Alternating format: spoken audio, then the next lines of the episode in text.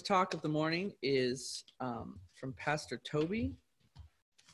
Find his bio in here. Toby Sumpter serves as an associate pastor at Christ Church in Moscow, Idaho. He holds a BA in liberal arts and culture from New St. Andrews College and an MA in theological studies with an emphasis in church history.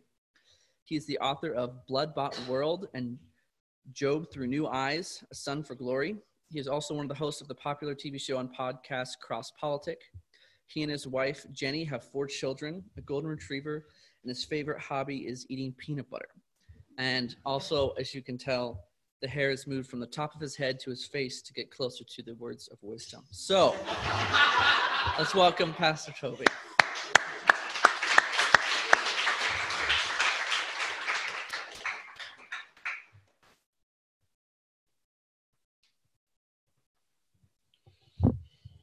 I don't remember that part of the bio.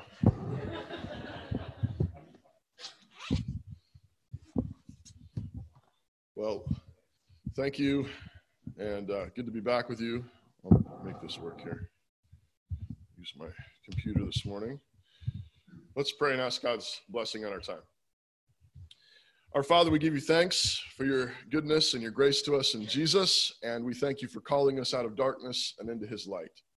Father, we thank you that uh, because of the gospel, because of the death, burial, and resurrection of Jesus, everything we do can now be done in the light.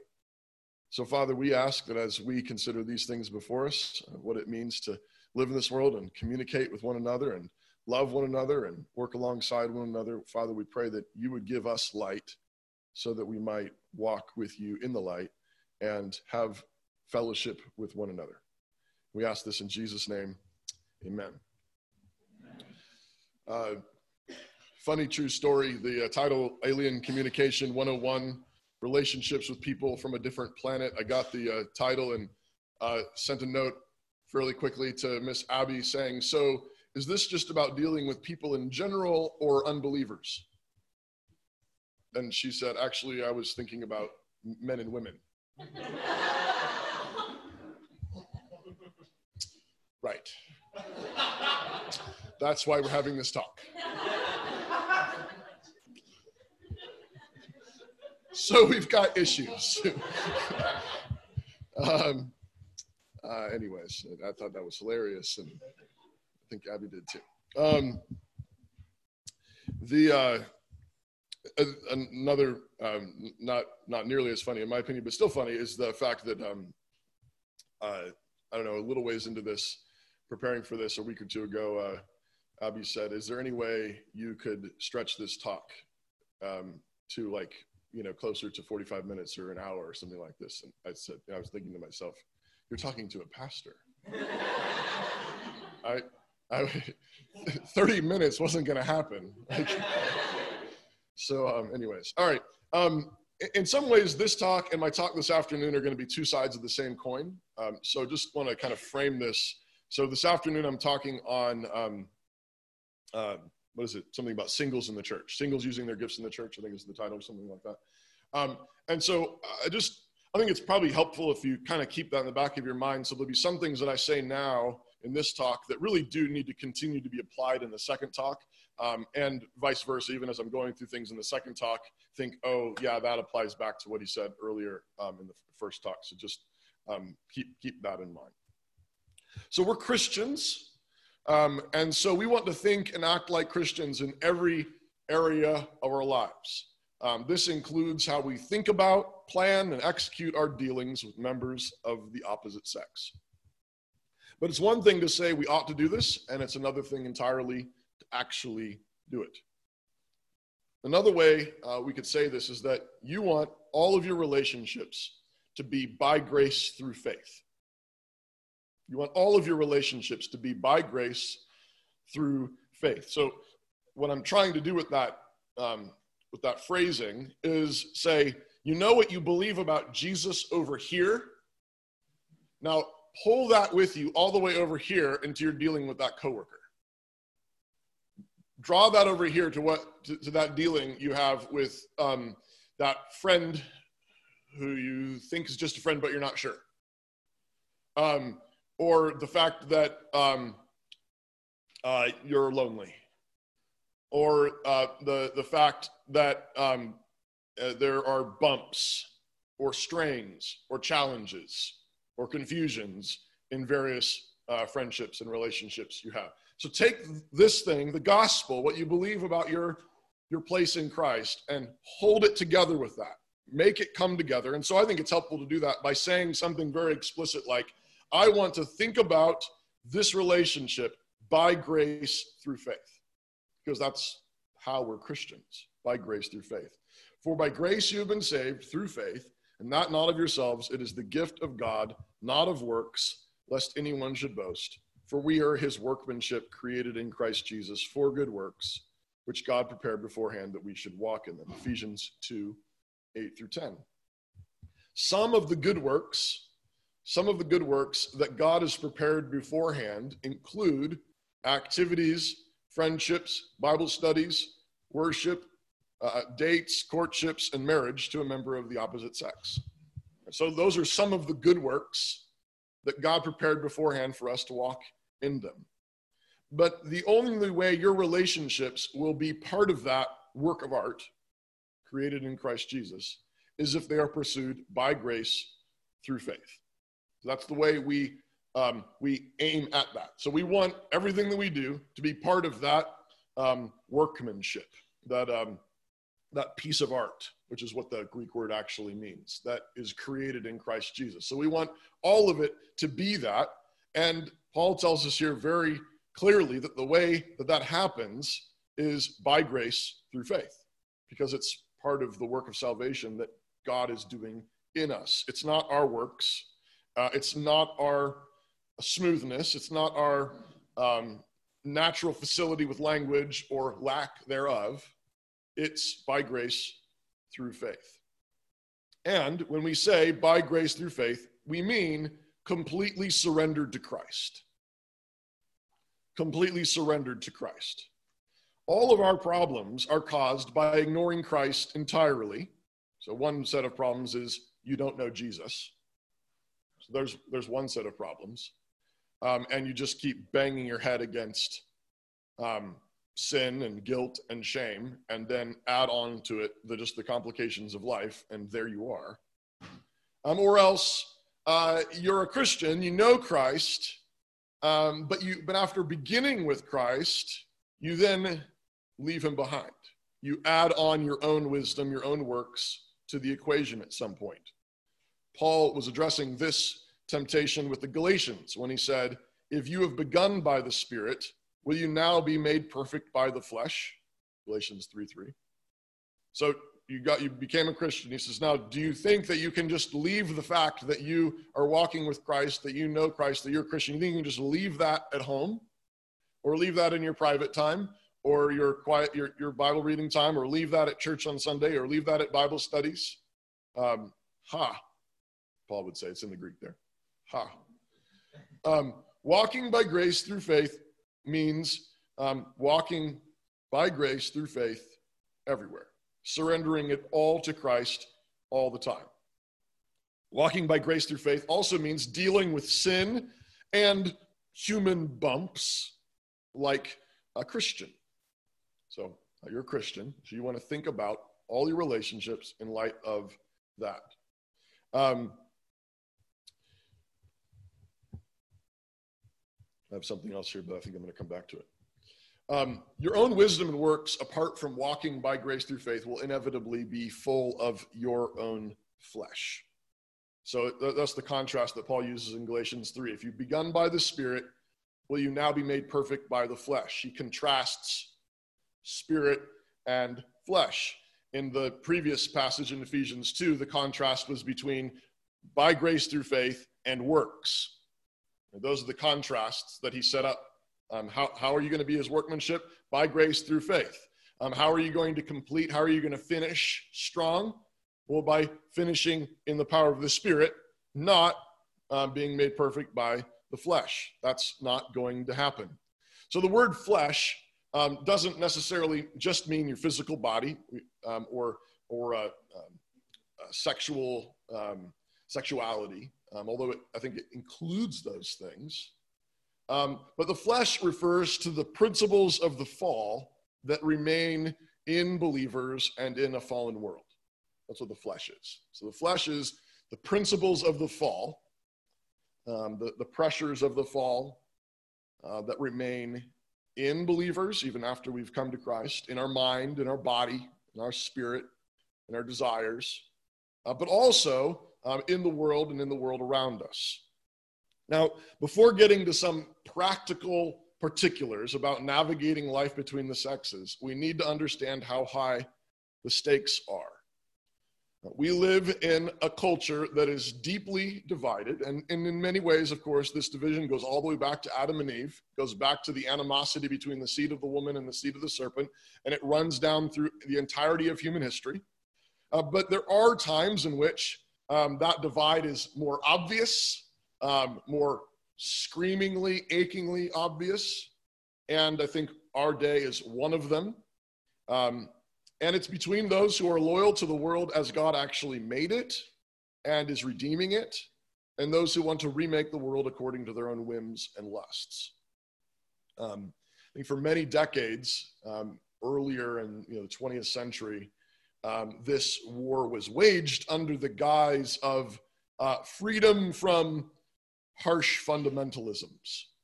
So we, we just don't want to be constrained and constricted by such harsh fundamentalism was the way that the, the war was being waged. But it was with people who, you know, tucked their shirts in and combed their hair and took showers every day and probably went to church on Sunday. But they were saying, we just don't want to be constrained by such harsh fundamentalisms. And so they were pulling in a different direction. Of course, it's become uh, uh, obvious and clear um, that this uh, that this animosity is um, is a full on war. It's not just a difference of opinion, it's a full on war against God, Christian marriage, family, children, um, what it means to be a human being, male and female, all of these things. Um, it's a war against all of it. And so, if you want in on this fight, if you want in on this fight, you need to understand that it runs right down the middle of history, but it also runs right down the middle of every human heart. So that war that you see out there with, you know, some, you know, somebody just, you know, just think of your, the most extreme example um, of the, you know, somebody screaming um, for whatever it is that they're um, insisting on. Um, that probably has to do with, um, uh, um, in some way, uh, destroying the body that God's given them and their family and their future and insisting that they have the right to do that and nobody can stop them and this is freedom um, you know imagine that and then recognize that there's a parallel or an analog to that impulse in your heart there, there's a parallel analog of that in your heart um, that has to die um, you know, you know jesus you know christ you know that christ is lord of your heart You've been given the Holy Spirit. He's been given to you to have power to subdue that impulse, but the impulse is still there. The impulse is still there. You still have sins to kill. So Paul says this in Colossians 3 If then you are raised with Christ, seek those things which are above, where Christ is, sitting at the right hand of God. Set your mind on things above, not on things on the earth. And then a verse or two down, he says, Therefore, put to death your members which are on the earth fornication, uncleanness, passion, evil desire, covetousness, which is idolatry. So, Paul's talking to Christians. If you have been raised, right? If you have been raised, I'm talking to you now, Paul says, you who have been raised, set your mind on things above, not on things on the earth. And you who have been raised, put to death your members which are still on the earth. You need to be at war here in your heart. You need to be at war uh, with fornication, uncleanness, passion, evil desire, covetousness, idolatry. You need to put them to death. Sometimes when I read that verse, I think of the, that scene in, in Samuel where Saul has failed to kill everything. He was ordered by Samuel do not leave anything alive and he left a bunch of the animals alive, and he left the king, Amalek, alive. And, um, and Samuel walks up and says, uh, What happened? And Saul says, I, I've obeyed, I did it. And Samuel says, What's that sound in my ears? Right? It doesn't sound like you did it. And oh, right, but I just left that for sacrifices and, you know, food and whatever. I just I figured God would be great with that. And Samuel, you know, said, You figured wrong. And and then of course Amalek is alive too, which just is goes to the heart of Saul's uh, treachery and treason. Uh, that he has a, a, a, real insidious respect for this pagan king, unwilling uh, to put him to death. And so then Samuel does what Saul should have done and takes the sword, and, and the, the, the Bible translations in a wonderful, gruesome way say he hacked him to pieces. Right? That's what you're supposed to do with your sin hack it to pieces. Don't let Amalek live. This, this war that you see out there that wants to destroy Christian civilization, that wants to destroy the beauty of human sexuality, that wants to destroy um, uh, free markets, and wants to destroy the way that God designed the world to work, that's at war with all of that. Uh, it's out there and it needs to be fought. And that's why our interaction together uh, in a community matters. But if you don't recognize that the war starts inside you, um, you won't be much good for the fight. So, the practical suggestions and recommendations now that are going to follow will only help you if you understand these first two principles that everything we do is by grace through faith, which means it needs to be completely surrendered to Christ. It's not about you, it's about Him. Right? It's, it's, not about, it's not about you, it's about Him. It's not about your work, it's not about um, your wisdom, your natural giftings. It's all surrendered to Christ. And secondarily, that you need to be at war with the flesh. You need to continue in the spirit. The practical suggestions that follow are like a, you know, a steering wheel and pedals in a car. But if you don't have the engine of the spirit under the hood, you won't make it very far. All right. Now I'm going to just um, do some mass gross generalizing. I'm just, I'm just telling you right here. These are generalizations, and I'm not sorry. and some cautions. I think of this as uh, the, the, the, the, main, the main exhortation for the whole talk is walk like a ninja. Okay. All right. Um, the first point that I want to make is boys and girls are different. Um, well, there we go. But the Bible clearly teaches that God made man in his image, male and female.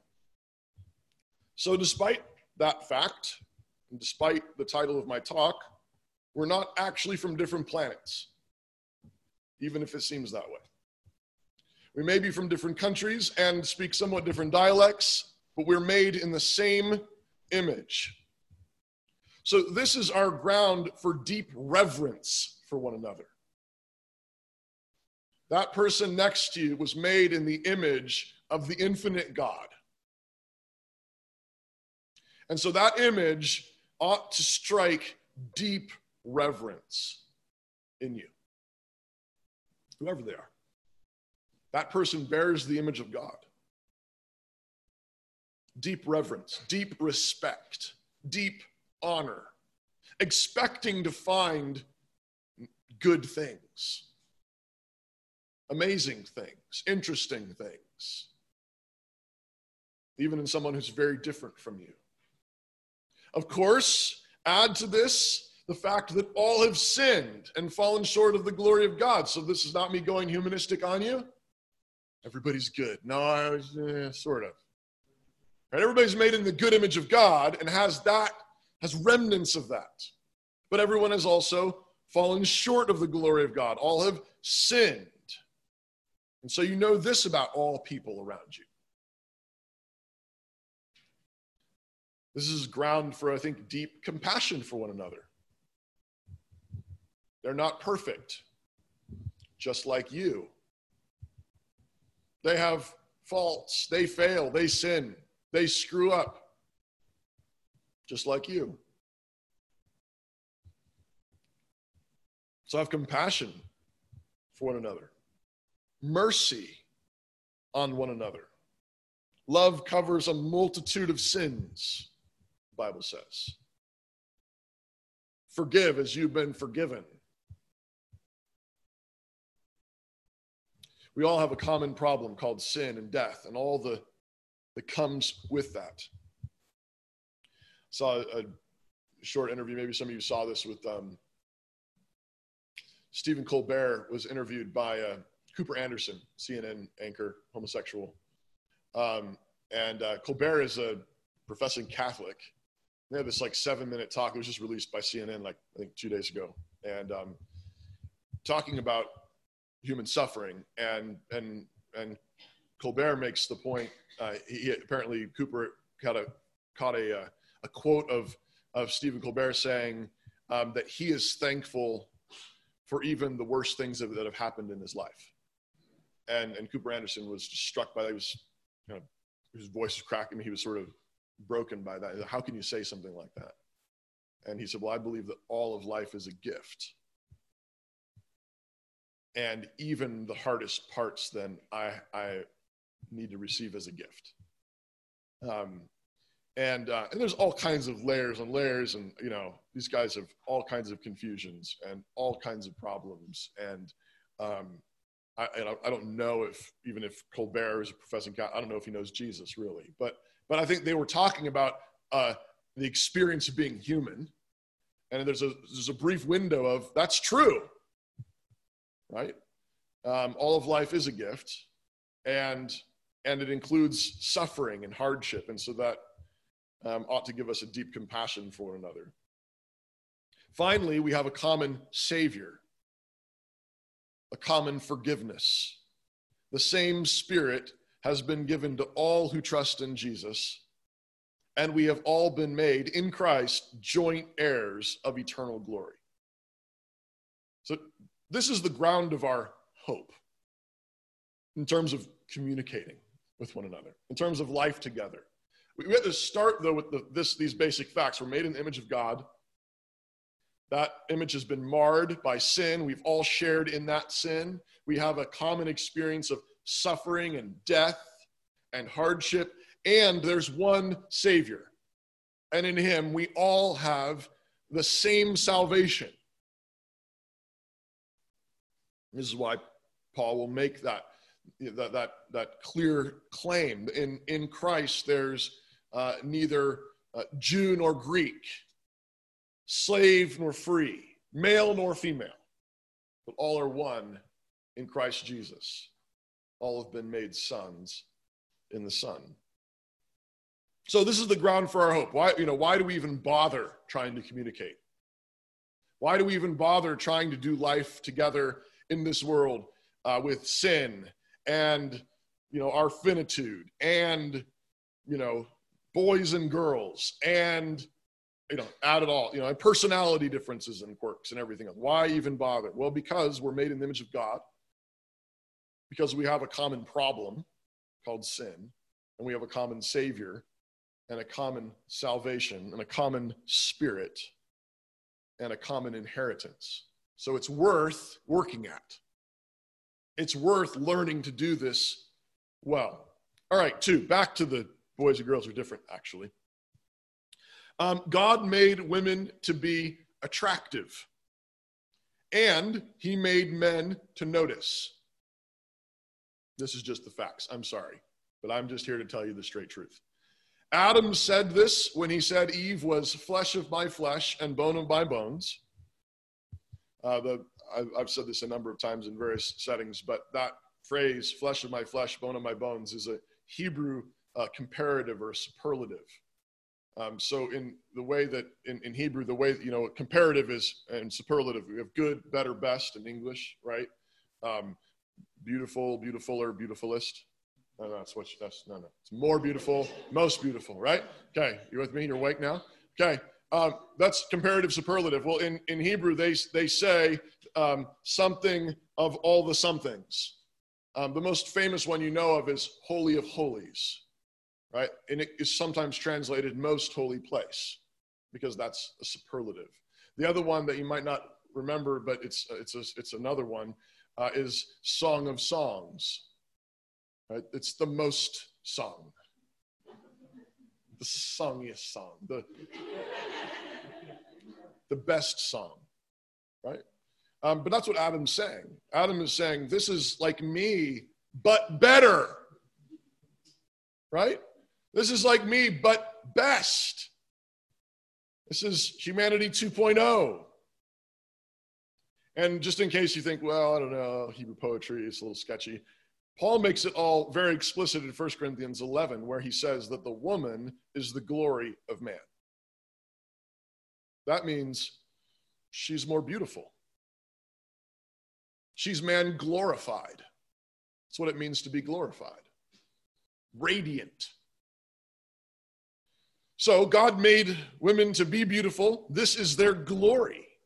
And it's not just physical beauty, it includes that. The physical beauty is a sign of that glory, but it's also the beauty of making life, the beauty of making beautiful things and making things that are okay glorifying them,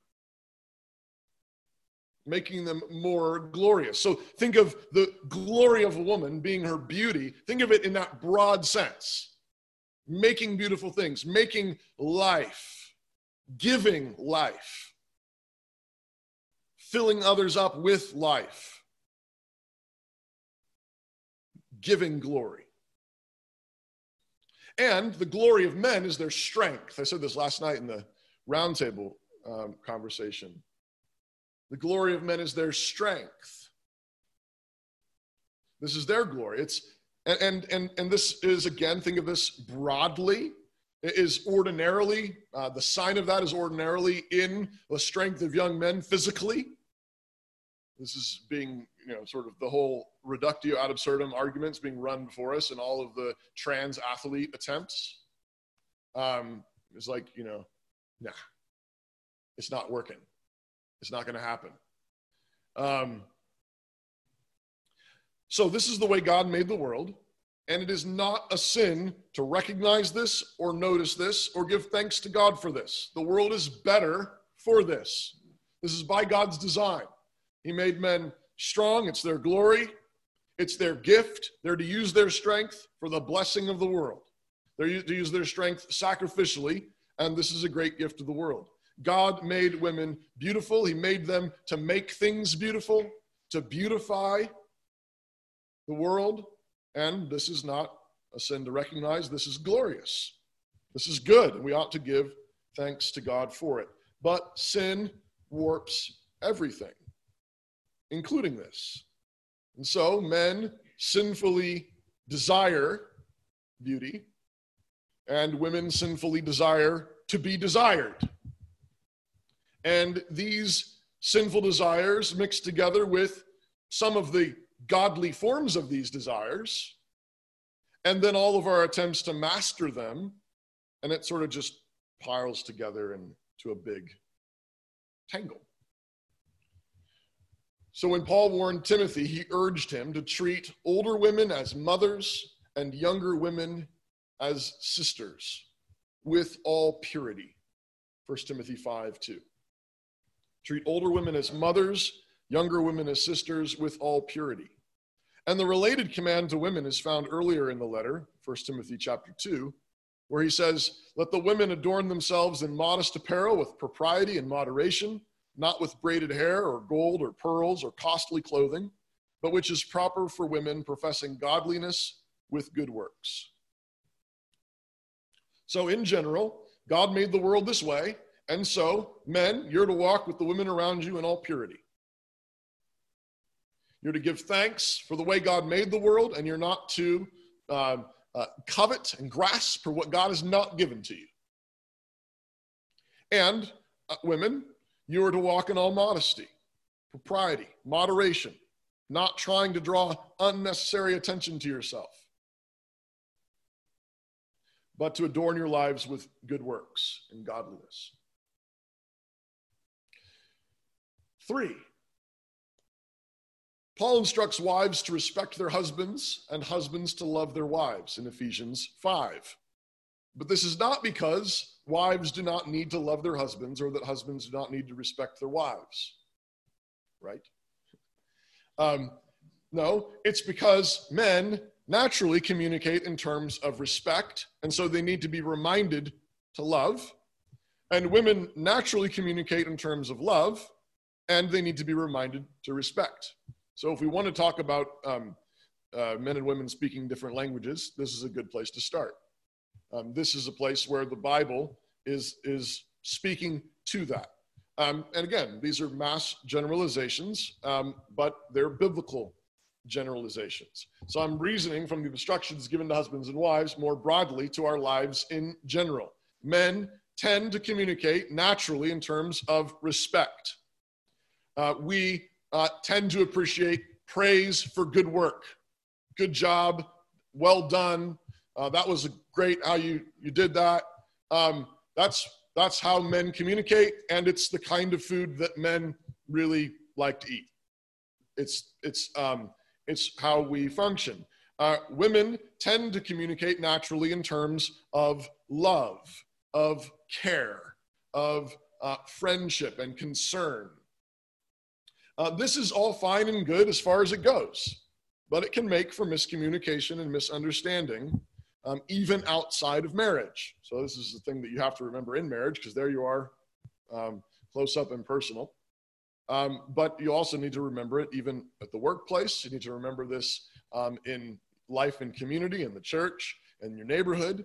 Um, this is just kind of generally how it goes. A man uh, showing a woman respect could be mistaken as showing some kind of romantic interest. But if he says you have a good throwing arm, he might just mean you have a good throwing arm. And he's really impressed. Uh, a woman showing a man friendship or care may also be mistaken for showing some kind of romantic interest when all that was meant was just an act of kindness. Add to this the tendency that men have to be mission oriented and for women to be relationship oriented. Right? Men tend to be about the mission. We are problem solvers. Um, we have some goal orientation that we're, um, we're after. And so that's what we focus on. Um, uh, you, you, you're fixing the car, you're building something, you're, you're trying to figure out what's wrong with something, and that's what you're focused on. And in the middle of working on the car, it would be the weirdest thing in the world to ask the guy next to you, so how do you feel about this?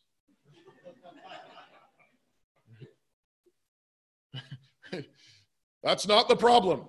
Now, we express how we feel all along the way. We kick things and throw things and make, make comments, but that's just right out there. We don't need to ask. Right? But women tend to be concerned about how each person is doing along the way.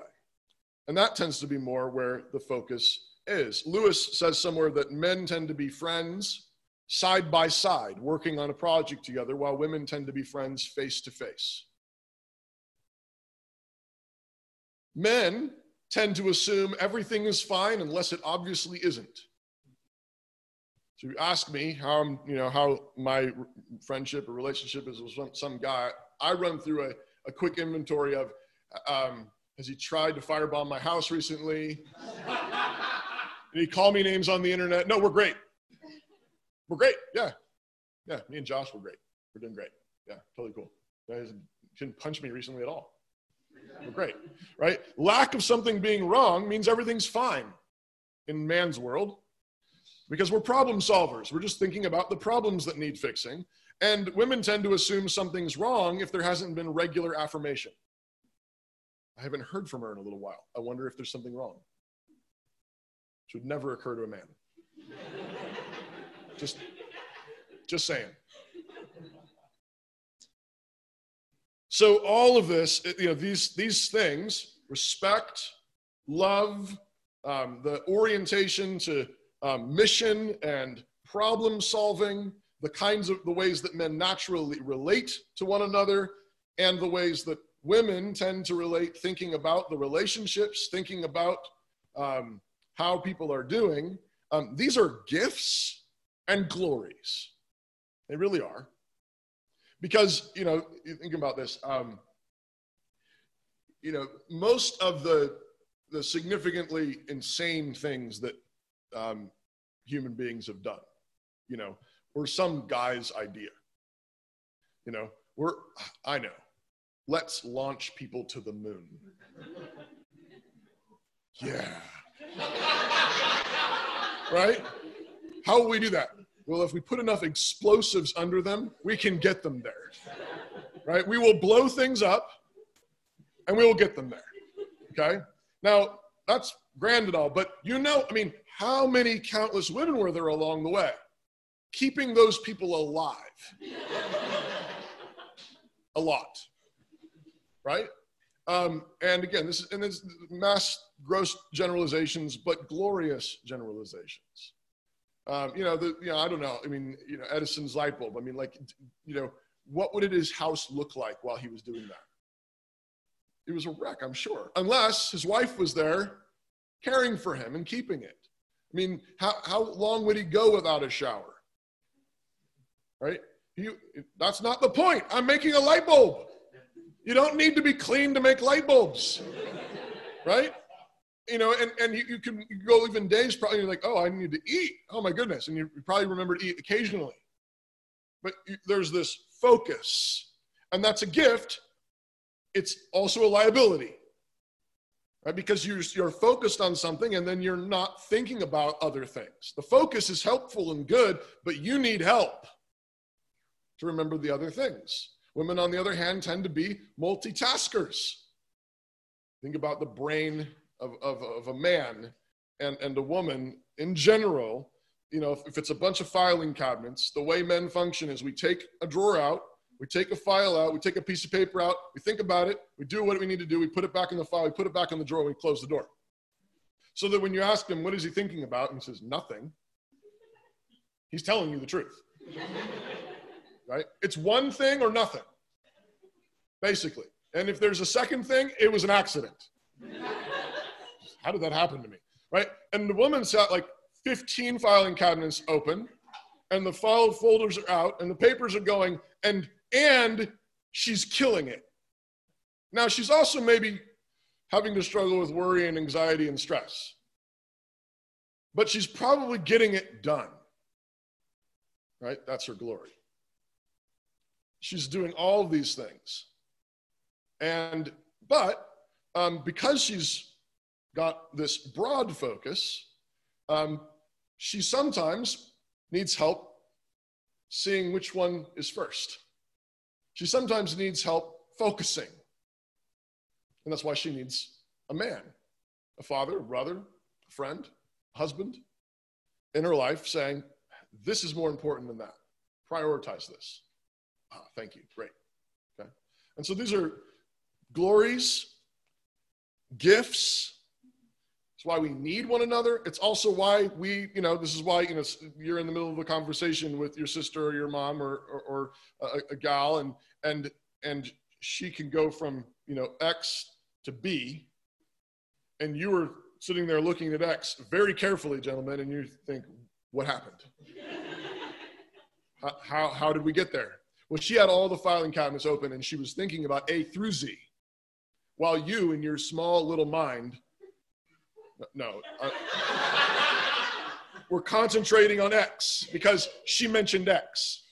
And that's what you were talking about. And you remember that very vividly. Now, I want to argue from all of this. First of all, it's glorious, it's good, it's wonderful to appreciate it, reverence it, think highly of it. Um, in 1 Peter 3, Peter exhorts husbands um, to honor their wives as weaker vessels. Right? Honor the thing that you think is a weakness. And, and, the, and there's, I think there's ways in which he means it literally, like they really are, they're weaker and they need more help. We talked about that a little bit last night with, uh, with Rachel. And, and they need physical defense they need to be protected. They need to be provided for. That's a literal weakness, a physical weakness. That Paul, Peter says, honor that. Don't despise it. Um, and there might be other things that would fall under there where it's you think it's a weakness, it's a weakness compared to what you are made for. But it's her strength. It's her glory. Um, uh, you know, Pastor Wilson has used the example before. You know, what's better, a hammer or a teacup? Well, that's a stupid question. Better for what? Right? A, tea, well, a teacup is better for tea. A hammer is better for hammering nails. Right? If you try to drink tea out of your hammer, you know, good luck. If you try to pound nails with a teacup, not so helpful. Right? And so figuring those things out is is part of walking in this world in wisdom. And, and Peter says, honor those differences. Think highly of them. Think about them in terms of God making the world this way, and it's for our good and for our blessing. But I also want to argue that that honor, that respect, necessitates a kind of distance. We live in a world that basically wants everything to be utterly informal and familiar. Right? This is, I mean, this is the insidiousness of a, of a TV show like Friends. Uh, this is more my generation, but you've maybe heard of it or seen reruns or something. Um, but it, it's this idea that these men and women can sort of just live together in constant familiarity. And of course, that includes necessarily that they're basically bed hopping over the seasons. And somehow they can all remain friends and basically happy through it all. And that's friendship. And I would, I would insist that actually it's, um, it's evil. It's absolutely disrespectful. What honor does is it insists on a certain amount of distance.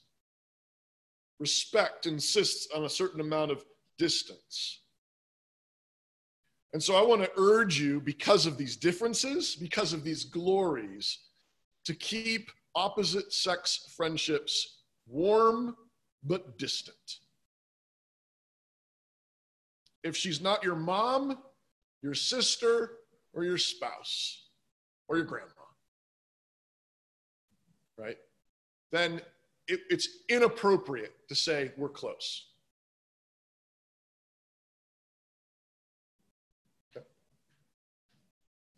Um, you can't be just friends.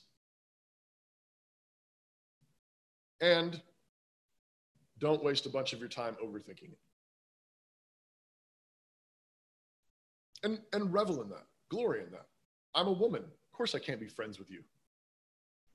Now, can you be friends in the sense that you know you go to church together and you you know there's there's the the whatever the um, we're going to go down to Lewiston and float down the you know do a floating trip with all the all the people. Yeah sure you can be friends in that sense. You, you, you go do activities together on occasion. But no you're not friends like that. Speaking of friends, four, choose your friends very carefully. Choose your friends very carefully. Proverbs 12, 26.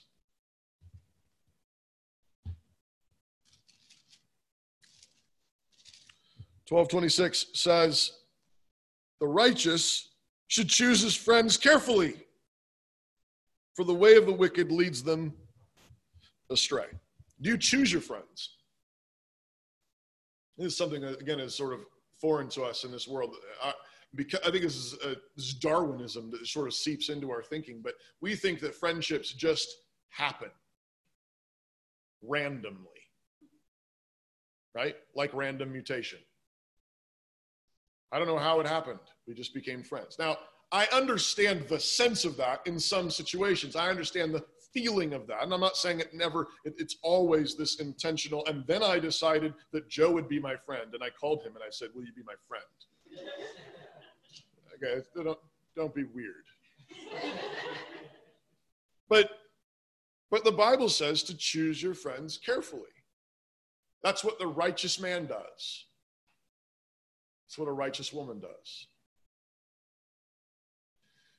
I believe that all things being equal, you ought to think that your closest friends will either be blood relatives, your parents, your siblings, or wiser, older members of the same sex. Parents, older brothers, sisters. We've gotten into our minds that friends are those who are basically our peers. And again, you, you, can, you can be friends with your peers, but I don't think you ought to think of that as being your closest friends. Because what are friends for? Well, friends, your closest friends, are the people who you know would be willing to wound you in love, who are watching out for you, who are watching which way you're going. Now, there is an occasional peer who will do that. That's really hard in peer to peer relationships. It tends to be hard. Now, it happens, it's occasionally a gift. But I think in all things being equal, you ought to think of older brother, older sister, parents, um, uh, uh, uh, someone who's in a class or two ahead of you, uh, someone who's like an older brother, like an older sister, like a mom, like a trusted aunt, someone who's willing to tell you the truth, knowing that it's likely to hurt your feelings. That's what a friend is for right? Which is why I think the Bible actually would invite us to think of our parents as our friends. Now, not in an informal way. Again, think of the respect, the honor. But this is, I mean, your parents have loved you by correcting you. That's what love does. And I know some of your parents are not believers. I know that some of your parents have failed. Well, all of our parents have failed. Some of them have failed dramatically, unrepentantly. Nevertheless, you ought to think of your closest friends, your best friends, as the ones who would be willing to wound you because they love you. Number five, guard your hearts. Guard your hearts. I mean this in at least two directions. First, just be honest with yourself about your intentions and your emotions. Don't lie to yourself, God, or your friends about anything. Don't lie about why you're doing this dinner party. Don't lie about why you're going on this hike. Don't lie about why you're in that Bible study. No, I'm not saying you you know, you know, Rachel was talking last night. I'm not going to go around. She said, I'm not going to go around telling everybody I want to be a wife and a mom. That's why I'm in this Bible study. now, I, I agree with her. I don't think you need to advertise that, but don't lie about it either. Don't say, you know, you know don't, don't make claims that are just not true. If you start lying there, that's a great way to just start lying more. Lie, lies tend to multiply. Be good friends with the kind of people who will ask you the straight, whiskey questions. What's going on here? Is there anything going on here? What are you thinking about? And related to guarding your heart, just don't let your imagination run wild. Um, you know, lust is in, it comes in different shapes and forms and, and tends to be different between men and women but it's letting your imagination run unchecked in various ways. Don't do that. Six, don't sleep with someone emotionally if you're not allowed to go to bed with them physically. This is related to that point about distance. But again, we have this, uh, we've been indoctrinated uh, by the world and basically saying you can be completely intimate, really, really close with somebody emotionally socially. And and something a lot of Christians are just duped by this. And then they say, yeah, but of course I'm pure. I'm gonna be chaste. No, don't sleep with someone emotionally if you're not allowed to go to bed with them physically. And connect the dots here. Don't act like a couple if you aren't. Don't act like a couple if you aren't, or don't intend to become a couple this includes things like you know being team leaders for something or organizing regular outings together with friends, leading a Bible study together, going places together, carpooling. Oh, we're just carpooling. You know, going to the same place at the same time. That's carpooling. That's all it is. Yeah. Well, what are you practicing for? What are you practicing for? So, God designed the world with a certain kind of gravity, a current that's pulling you in a particular direction. And even when everyone is being good and pure and no one has evil intentions or nefarious intentions, there's a current that God put in the world that's just pulling you.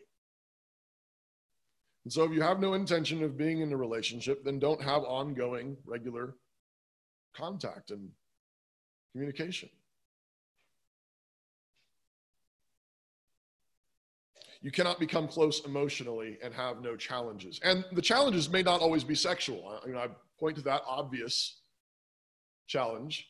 But I think sometimes people have difficulty getting along or just running into weird communication snarls for the very same reason. You weren't designed to be this close. You just weren't designed for that. So even if nobody's having, you know, lust problems or purity problems, you might still be having snarls and communication problems because you weren't intended to be that close. It works in marriage, it works in family, and if you don't have those kinds of protections and frameworks in place, you're probably asking for problems. So again, go back to so keep a warm distance emotionally. I know there's situations where you have to work together work together, get the job done, warm, distant. We're not friends, we're getting that job done. And even there, case, of course, be careful. I mentioned this last night in the Q&A, and this is my last point. Be very careful professionally. Egalitarianism has swept through our culture such that we don't even know when we're in danger anymore. I would urge you, don't do anything alone with a member of the opposite sex who's not a, a relative or spouse where there are not lots of windows and witnesses. And this is for everyone's protection. Uh, everyone. And, you know, the, there's, there's real temptations, there's the uh, possibility of misunderstandings, there's the possibility of false accusations. I mean, Me Too, and all, all this stuff, right? I mean, we just, it's a crazy world. And um, and the um, and I think people just should have double, triple protections. And if you're called out as being a prude or a weirdo or whatever, then you know, glory to God. If you're a real estate agent, don't take a woman into a, a house alone. say, but that's what they do. Yeah, but you're a Christian, right? Uh, if you're a plumber, don't work on someone's house alone if it's only you and a woman alone together in the house. If you're the woman, leave. Let them in and get out. Don't work late at the office alone. Don't go on lots of business trips together with a member of the opposite sex. Be very careful professionally. There are a lot of assumptions. Oh, this is fine. This is just professional. As if you say, well, it's for work. That somehow just sort of like, oh, okay, it's fine then. Right? Because there's never any affairs at work. No. right?